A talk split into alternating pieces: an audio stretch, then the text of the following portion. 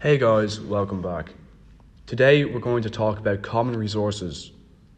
Common resources are goods that are both non excludable and rival. What this means is that these goods are available to everyone to use, and people cannot be prevented from using them.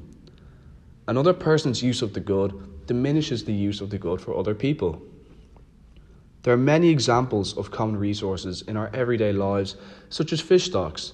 People cannot be prevented from using fish stocks However, one person's use of the good diminishes the next person's use because there's less fish available after each use. A problem associated with common resources is the tragedy of the commons, which stems from the unregulated use of common resources.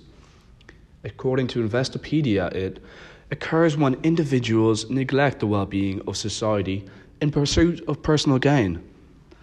Due to lack of regulation, this results in overconsumption of the common resource without investing in the replenishment of the resource. It is a non sustainable situation, and it usually results in market failure. A common solution for this problem is government intervention to provide regulation for the good, privatise the good, or internalise the good's externalities by means such as taxes.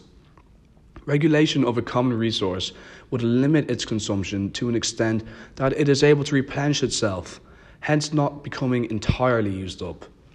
An example of this is the fishing quotas implemented by the European Union that place a limit on the number of fish that can be caught, as well as regulating a minimum size of holes in the fishing nets to allow young fish to avoid being caught. As a result, the, cons- the consumption of fish stocks became more sustainable as they had the ability to replenish themselves.